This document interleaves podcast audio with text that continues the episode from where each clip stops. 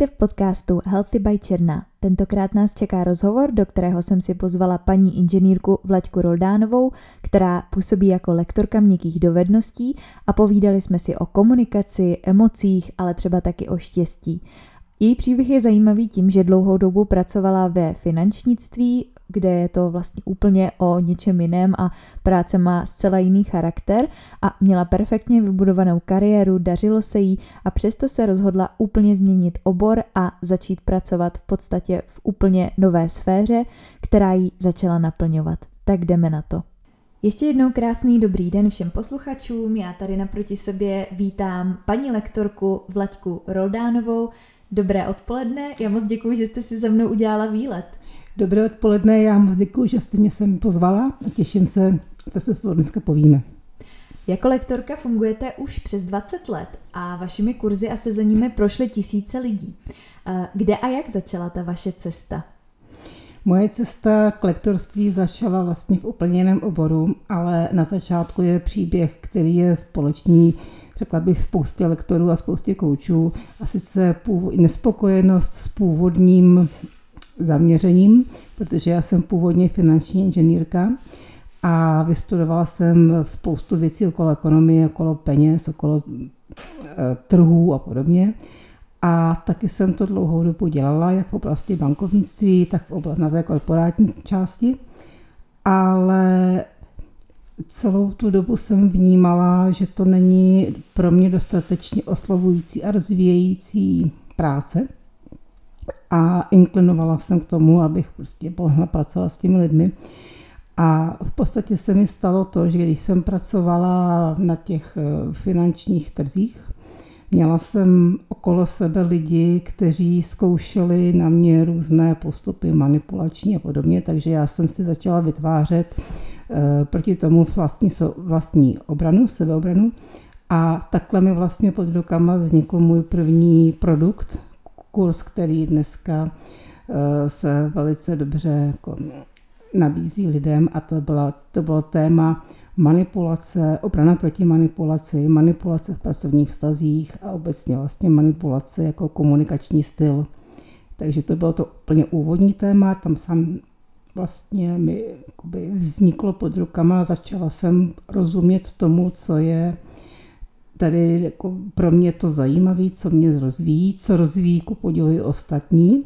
A na to už jsem potom jako nasazovala další potřebné vzdělání, dovednosti, včetně licence koučovací a tak dále. Takže jsem se jako spousta mých lektorů, kolegů dostala k lektorování přes osobní nespokojenost s tím, co jsem, jak jsem začínala.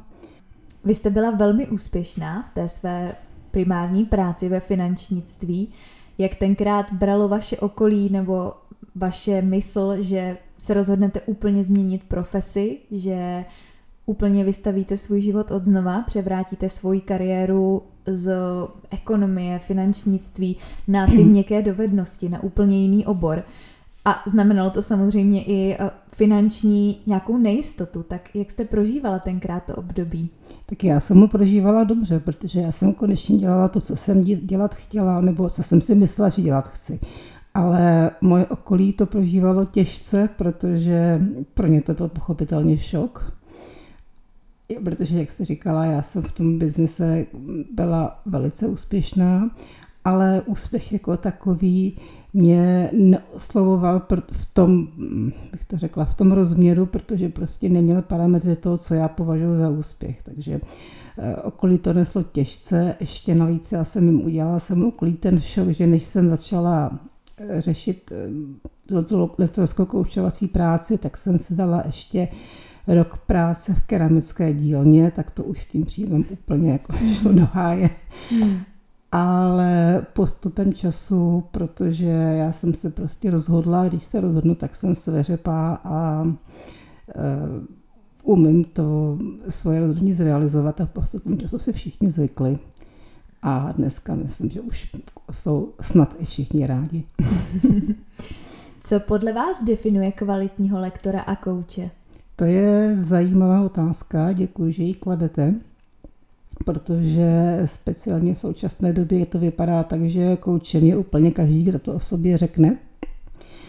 ale myslím si, že eh, vzhledem k tomu, že koučovací postupy a metody skutečně jsou, bych to řekla, mocné a opravdu mají eh, možnosti zasáhnout do života člověka, do jeho hodnot, do jeho smýšlení, do jeho sebevědomí, tak je důležitý, kdo to dělá a je důležitý, jakým způsobem to dělá. Takže podle mého názoru to, co skutečně definuje kouče, je především odborná způsobilost, aby kouč chápal, eh, uměl metody, postupy a potom by respektovali, jsou to skutečně věci, které eh, jsou, mají, mají, mají moc měnit člověku názor, úhel pohledu a aby vlastně k tomu spolehli pokorou. Jo. Další věc, která je důležitá pro, pro kouče, je vlastně uh, lojalita k klientovi. Jo, je potřeba, aby kouč stál jakoby osobnostně na straně klienta a tím mu pomáhal, nebo to koučovaného, že? a tím mu pomáhal pracovat sám na sobě, protože dost často ten proces je, jako práce na sobě je osamělý a bolestivý nebo minimálně náročný. Jo, a ten klient, který tedy byl člověk, který pracuje sám na sobě, potřebuje vědět, že v tom vlastně typově není sám, že někdo ho doprovází nejenom jakoby pracovně, ale že ho vnímá jako osobnost. Takže to je podle mě další kvalifikace eh, kvalitního kouče jednak pokora a dovednosti k know-how a lojalita, lojalita eh, a podpora klienta a pak samozřejmě flexibilita. Coach potřebuje umět vidět věci s určitým nadhledem, spojovat, spojovat si různé záležitosti tak, aby nabídl vždycky pro, pro to koučování nebo pro, to, pro, ten, pro to průvodcování vlastně tím životem různé možnosti, ze kterých si klient potom vlastně tvoří tu svou mozaiku. Práce kouče i lektora, víceméně práce nás všech už v dnešní době je o komunikaci. Umíme v dnešní době komunikovat efektivně?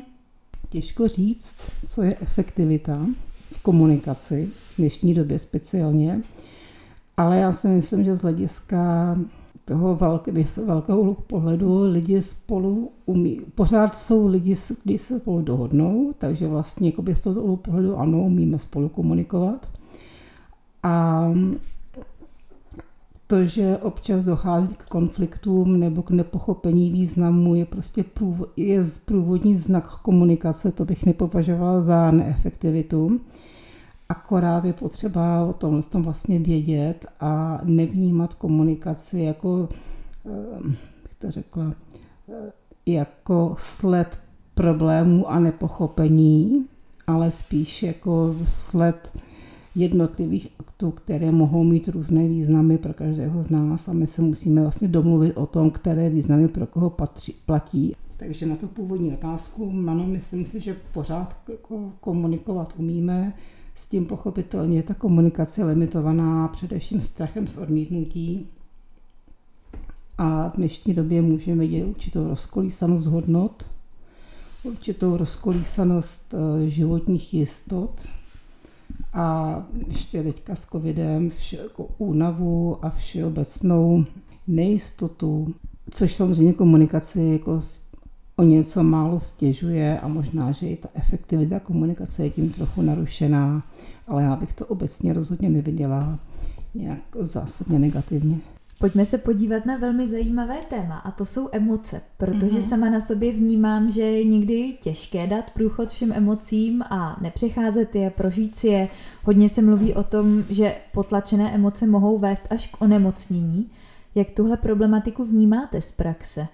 Emoce pochopitelně eh, na tělo vliv mají, to bez sporu, to myslím, že ani není dneska už otázka k diskuzi, to je prostě fakt. A samozřejmě otázka je, co to znamená dát průchod emocím. Jo. Když si vezmete panickou ataku, tak to je taky situace, kdy dáváme průchod emocím, jo. ale jsou to emoce, které vlastně poškozují člověka a nejsou, nejsou pod kontrolou. Čili ehm, je důležité, aby člověk rozuměl tomu, co to znamená dát průchod emocím. A z mého pohledu to znamená to, že člověk chápe, jak emoce funguje, co mu v tom eh, těle dělá a eh, je schopen na základě nějakých vlastních měřítek tu reakci vybrat a případně usměrnit. Jo, takže to je, to je vlastně ten návod, nebo ne návod, je vlastně způsob, jak eh, chápat, co to znamená mít emoci pod kontrolou. Takže tu emoci poznat, nějakým způsobem jí, eh, si ji zvědomit a rozeznat jí, nebo dalo by se to tak popsat? Poznat určitě, vědět, co jsou moje spouštěče, Jo, vědět, eh, který typy reakcí vám spouští, které typy emocí, jak ta emoce vlastně, jak je její schéma, jak se typově projevuje a potom mít, na, mít ošahaný vlastní krizový scénáře. Každý z nás reaguje intuitivně nějakým typem krizových scénářů, plus samozřejmě ty, co máme naučený, ať už z domova, nebo vědomě, nebo v nějakých rolích, nebo tak nějak to je vlastně jakoby ten úhel pohledu na to. Jo. Pak je otázka, když ta emoce proběhne, aby probíhala tak, že nám nezasáhne negativně do sebevědomí. A dokážete uvést nějaký příklad, abychom si to hm, tak nějak jako představili v praxi, jak to může, jak to může probíhat, že jsem smutná a zasáhne mi to do sebevědomí, nebo naopak jsem smutná a nedokážu s tím nějak pracovat dál, nebo pocítím něco, nedokážu to rozeznat. Jak tohle funguje na tom lidském těle nebo na, na bázi toho uvědomění a jak můžu se zlepšit v tom, abych ty emoce teda nějak zvládala, měla je pod kontrolou? Vy jste vybrala docela jako těžkou, eh, těžký příklad. Speciálně ta emoce smutku, to je emoce, která má takovou zvláštní vlastnost a sice ona se eh, jakoby vyživuje sama v sobě. Jo, když je člověk, eh, krajní případ je deprese, vlastně jsou hluboké deprese a u toho smutku člověk má pocit, je, že nemá moc. Jo, smutek je pocit, kdy nemám moc zas, řešit situaci nebo zastavit ji. A čím méně mám moci, tím více prožívám jako méně mocná. Jo, až potom ty situace mohou být demonstrovány třeba nějakým sebepoškozením jakožto projevem moci. Jo, jako, že můžu situaci ovlivnit jedině tak, že udělám nějaký jako vyslovně, základ, nějaký jako vyslovně negativní čin. Jo.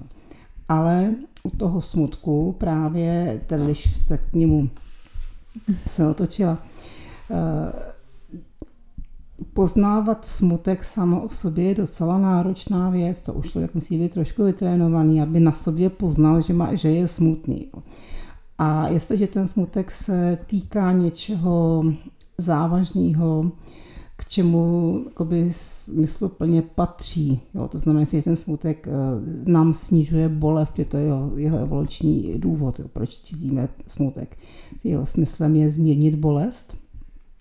A tak tam je potom na místě a ten smutek v tomto smyslu potom odezní. Jo. Ale pak jsou situace, které jsou spojené se smutkem, aniž by, aniž by Eh, docházelo ke, změně, ke změňování bolestí a ten smutek se vlastně nabíjí sám od sebe.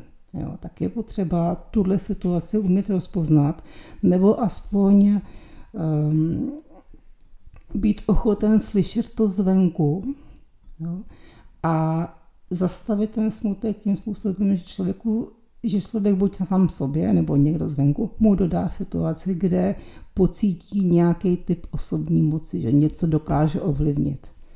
Jo? Protože to je vlastně jakoby protiváha pocitu, nic nejsem, nejsem ničeho schopen, já jsem úplně nemožná, už prostě nikdy v životě nebudou věci, eh, jak jsem si myslela, nedokážu ani si uvařit kafe nebo čaj nebo vstát z postele, což je věc, která vám to rozrobí okamžitě. Jo. Mm-hmm. K situaci, že když teda vstanu z té postele a uvařím si čaj, tak to má hodnotu, má to prostě v soustažnost vzhledem k tomu, co člověk prožívá a na tom je možné se postavit další pědí krok do budoucna, protože člověk si povětšinou pomáhá s sadou malých krůčků, než nějakých revolučních změn. jsou, nějak, jsou nějaké rozdíly v emocích mezi ženami a muži? Prožíváme věci skutečně jinak? No, to je taky zajímavá otázka. Um, já myslím, že ženy i muži prožívají emoc, jako stejné typy emocí, prostě protože žena i muž jsou lidi, jsou to prostě opice, když to řekneme trošku hrubě. A v tomto smyslu máme ty emoce stejný. Ale e, reagujeme jinak na jiný podněty, muži i ženy, a, reagujeme s jinou intenzitou na, ty, na, na jiný podněty. Takže muži že, i ženy prožívají stejně, prožívají radost, smutek, strach, vztek, ty čtyři základní emoce, ohrožení, odpor, tak dále, ale cítí ty emoce u jiných situací a cítí je uh, jinak intenzivně. Mm-hmm. A dokázala byste zase nějaký příklad, jestli vás takhle napadne, že my ženy víc prožíváme určitou situaci takhle a muži naopak situace, kterou žena zvládne, nebo zvládne, to asi není vhodný výraz, ale kde je ten rozdíl, jestli bychom to dokázali takhle definovat v té intenzitě, jestli tam jsou nějaké tendence, že ženy spíš tíhnou k tomuhle chování a prožívání a muži, muži naopak. Tak rozdílu je celá dlouhá řada. Já bych nechtěla generalizovat, jo. aby se řeklo, že muži hmm. jsou méně citliví a ženy jsou citlivější a podobně. To, to není pravda. Hmm. Hmm. Ale uh, teď přemýšlím nějakým příkladem. Uh, takový docela jako, jako jednoduchý. Jo. Když prostě uh, žena si přeje, aby muž projevil lásku. Jo. Mm-hmm tak pochopitelně ideální by bylo, kdyby muž na to přišel sám, jo, kdyby eh, od někud z vesmíru přesně vyčetl, jaká slova to mají být, ideálně i v jakém formě. A ta žena řekne, víš, já bych chtěla, abys tak jako uh, úplně náhodou sám od sebe mi řekl pětkrát denně, že mě máš rád a jednou, že mě miluješ, miláčku. Jo. A myslí to jako nápad, jako inspiraci, ale že by to ten muž sakra měl udělat. Že jo? Jo, a muž slyší instrukci. Aha, takže já mám pětkrát denně říkat uh, miláčku a jednou dvakrát, nebo opačně, jak to vlastně je, a vnímá to jako instrukci. Jo. A předloží tu emoci jako, jako úkol, jo. přestože ji cítí vnitřně. No, teď nevím, jestli jsem to řekla srozumitelně. Jo, takže prostě eh, zadaná, zadání proběhne na obou stranách, ale žena není spokojená, protože to není dost emočně, dost jakoby něžně, dost jemně a už to není vůbec, um, už to a není to vlastně jakoby sám od sebe a muž není spokojen, kdo je podal výkon, ještě ke všemu na výkon jako v obtížné oblasti, což ty mm-hmm. emoce jsou a vlastně nerozumí tomu, proč bych ho měl práva podávat, protože on ty emoce prožívá jindy a jinak. Že? Jasně, takže hmm. je to vždycky jenom zase o komunikaci, aby si to navzájem řekli a byli oba spokojení, co po sobě teda chtějí v tom případě, aby žena řekla, proč není spokojená, pakli, že s tím není spokojená, No, bylo by to ideální. Na druhou stranu si představte situaci, kdy muž a žena nebo kdokoliv v párové komunikaci se vysvětlují neustále pořád do kolečka hmm. svoje významy a svoje důvody. Jo. To bychom se daleko nedostali.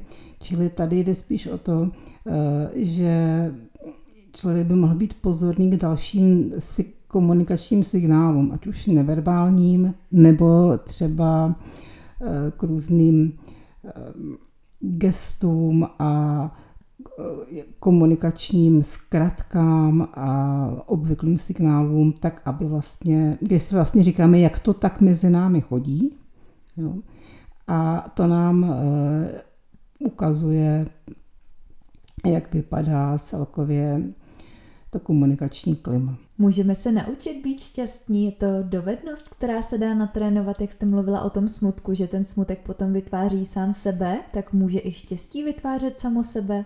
No, já si myslím, že jednoznačně. Jo. Dokonce uh, bych řekla, že to, že naučit se být šťastný, a teď to myslím skutečně jako v tom smyslu, že to dobře prožívat, ne, že to bude taková, takový ten americký široký úsměv. Jo. Že to vlastně bude jedna z budoucích super schopností lídra a manažera. Tě naučit se eh, být šťastný znamená, že jsem jakoby vytrvalé, sveřepě zaměřená na to, co je v životě hezký. A v životě je hezkých strašně spousta věcí. A když eh, se skutečně rozhodne člověk vidět ty zajímavé, hezký, pozitivní, tvořivý záležitosti, tak potom samozřejmě si postupem času vytrénuje tvořivý myšlení. Tvořivost je věc, která nese lidem radost, protože jsou takhle naprogramovaní. A ve chvíli, kdy se eh, kdy vědomně zaměřujeme energii na to, abychom byli tvořiví, tak pochopitelně jsme čím dál tím víc tvořivější, máme čím dál tím větší radost. A eh, věci, které jsou negativní, pro nás ztrácejí význam. Nejsou mm. tak zásadně důležitý a hlavně umíme poznat. Jo, takže myslím si, že trénink k radosti je velice užitečná životní dovednost a konec konců je to i třeba součástí behaviorálních terapií pro, pro léčby některých poruch osobností. Jo, prostě vědomá, vědomý trénink mm-hmm. pozornosti k radosti, k věcem, které jsou tvořivé a které nesou náboj. Co může každý z nás dělat pro zachování svého psychického zdraví nebo pro jeho posílení na takové té denní bázi, i kdyby to měla být maličkost každý den, co by vás takhle napadlo? Posílení odolnosti? Uh, posílení psychického no, zdraví. zdraví. Posílení psychického zdraví Teďka uvažuji o té otázce, jak je vlastně postavená. Říkáte tím, že uh, psychické zdraví nejdřív musí existovat, aby se mohlo posilovat tak už to samo o sobě je zajímavá teze. A většina lidí o sobě neuvažuje v tom smyslu, v, těch, v té rovině, jestli je nebo není psychicky zdravá. Že jo? Chceme se prostě dobře cítit a chceme uskutečňovat svoje cíle. To znamená, že potřebujeme, vyka- potřebujeme pro naši spokojenost používat svoji osobní moc. Jo? Mít schopnost schopnosti a dovednosti ovlivňovat věci. Už je do určitý míry jedno, jak velký ten prostor je, ale jako kdybych měla jako vybrat jednu radu, tak bych takové doporučila, aby se, abychom, aby se lidi zaměřili na eh, schopnost, na uchování si schopnosti ovlivňovat věci okolo sebe. A pak samozřejmě vědomý trénink pozornosti k radosti. v dnešní době se stále mluví o balancu osobního a pracovního života, zejména i proto, že čím dál tím víc lidí je na home officeu, to znamená, mají náročněji udržitelnou tu hranici, kdy ještě práce, kdy už osobní život, nebo lidé, kteří mají svoje zaměstnání jako koníček nebo jako, jako hobby, tak potom mohou sklouzávat k tomu, že se z nich stávají workoholici a pracují neustále. Tak eh, jak vybalancovat tyhle dvě stránky? Balans mezi prací a soukromým životem se mění v, ohledu, v závislosti na životní fázi. Jo, když, má, když je člověk mladý a nemá závazky někde jinde v rodině a podobně, no tak se může dovolit pracovat 20 hodin denně, protože tělo to vydrží a e, energii není potřeba e, otáčet někam jinam. Jo. Když je to v tom pozdním věku, už je to přesně opačně. A, ale je otázka, jak si kdo z nás e, nastaví balans mezi prací a soukromým životem. Z mého pohledu je důležité, nebo je pomáhající, když víme, proč věci děláme. A když máme plus minus, aspoň na hrubo jasno, o čem jsou naše hranice. Čili které činnosti já, každý z nás považuje za práci, které činnosti dělá proto, aby vytvářel vztahy a které činnosti dělá proto, aby se osobně rozvíjel. Jo. To se samozřejmě může prolínat, nebo to se prolíná, to je jasný. A Eh, to, co potřebujeme k životu, je rozumný balans tyhle trojnožce. A samozřejmě plus eh, životospráva, plus spánek. Jo. Ale ve chvíli, kdy vlastně si tu otázku kladete a neumíte si na ní dost jasně odpovědět, tak je to signál k tomu, aby, to, aby člověk uvažoval, jak to s tou vyrovnaností momentálně má a jestli se mu život neposunul jinam, než on by si přál. Takže udělat si takovou osobní analýzu. Nevím, jestli osobní analýzu, takhle bych to asi nenazvala. Spousta lidí prostě nemá, rád, jako nemá rádo tu eh, kontrolu, jo, zařazování činností, co kam, protože to je prostě mentálně náročný. Ale spíš bych... Mě to eh, naopak uklidňuje třeba. Jasně, tak to zřejmě záleží na typologii mm. osobnosti. To je jako klíčová eh, jako klíčový zřazovací moment. Ale spíš jde o to, abychom byli trvale pozorní k tomu, co se nám děje. Samozřejmě je fajn, jestli vám to vyhovuje, tak jednou za nějakou dobu si udělat inventuru, udělat si pracovní snímek dne. Jo, to bez sporu. To je takový ten velký úklid, ale i potom každodenně by být v kontaktu sám se sebou a dívat se na sebe vlastně s určitým odstupem a vnímat, jestli jsem nebo nejsem spokojená s tou konkrétní činností a kam měla zařadit. Mm-hmm, mm. Závěrem taková velmi ošemetná otázka. Co mm-hmm. pro vás osobně znamená zdravá sebedůvěra a sebejistota? No, to je ošemetná otázka. speciálně, speciálně pro kouče. No. Tak co pro mě osobně? Tak ehm, pro mě osobně to znamená být v souladu sám se sebou. Já se nějakou už dlouhou dobu jako snažím, nebo ne snažím, pravidelně redefinuju osobní hodnoty, které jsou prostě pro mě důležitý. A v rámci osobních hodnot jako chci, abych je v tom svém životě měla, což se mi daří. A jsem za to nesmírně, nesmírně ráda. Takže to je jako klíč k tomu. A pak samozřejmě potřeba dívat se na to, aby člověk vedl vztahy, které ho vnitřně jako vyživují. To nejsou za mě každý vztahy. A takže to je další kus, na který já se dívám u sebe, jestli prostě mám vztahy, které mě vnitřně vyživují a jestli mám část, aspoň část života, která, kde můžu realizovat typ tvořivosti, který je mi vlastní. Měla byste nějakou myšlenku na závěr po, pro posluchače, pro lidi, kteří se zajímaví, zajímají o seberozvoj, o zdraví, o výživu, o vlastně tu péči, jak o tu tělesnou, tak o tu duševní stránku? myšlenku. Vy mi dáváte úkoly. Nebo nějaký, něco, co jste si sama z praxe vyzkoušela, co kdybyste věděla ve 20 letech, tak byste řekla, tahle rada se mi hodí. Těch je spousta. Ale já mám jedno krédo, který používám, třeba to mám v mailu v odpovědi. A krédo říká, že život může být absolutně fantastický, jako fenomenální. A měl by takový být. A já jsem si to heslo našla leta zpátky a jenom se mi líbilo. Jo, jako, tak jsem si ho prostě dala. Všude možně mám ho na vizitkách a postupem času teprve zpětně zjišťuju, jak je to geniální záležitost, že život skutečně může být úplně fenomenální v těch rozměrech, který člověk dneska žije. A že by člověk měl po sobě požadovat, aby on sám měl fenomenální život. Otázka toho, co to je fenomenální, je individuální. Jo, to bychom se tady spolu asi třeba i neschodli, ale to je jedno. Jo, je důležitý je, aby člověk požadoval sám po sobě, že by chtěl mít fenomenální život. Takže život skutečně může být fenomenální, je to tak. A to, kdybych věděla před 20 lety, tak jsem ho měla ještě fenomenálnější. Tak já vám moc děkuji za krásnou myšlenku na závěr a za krásné povídání. Já ráda se stalo.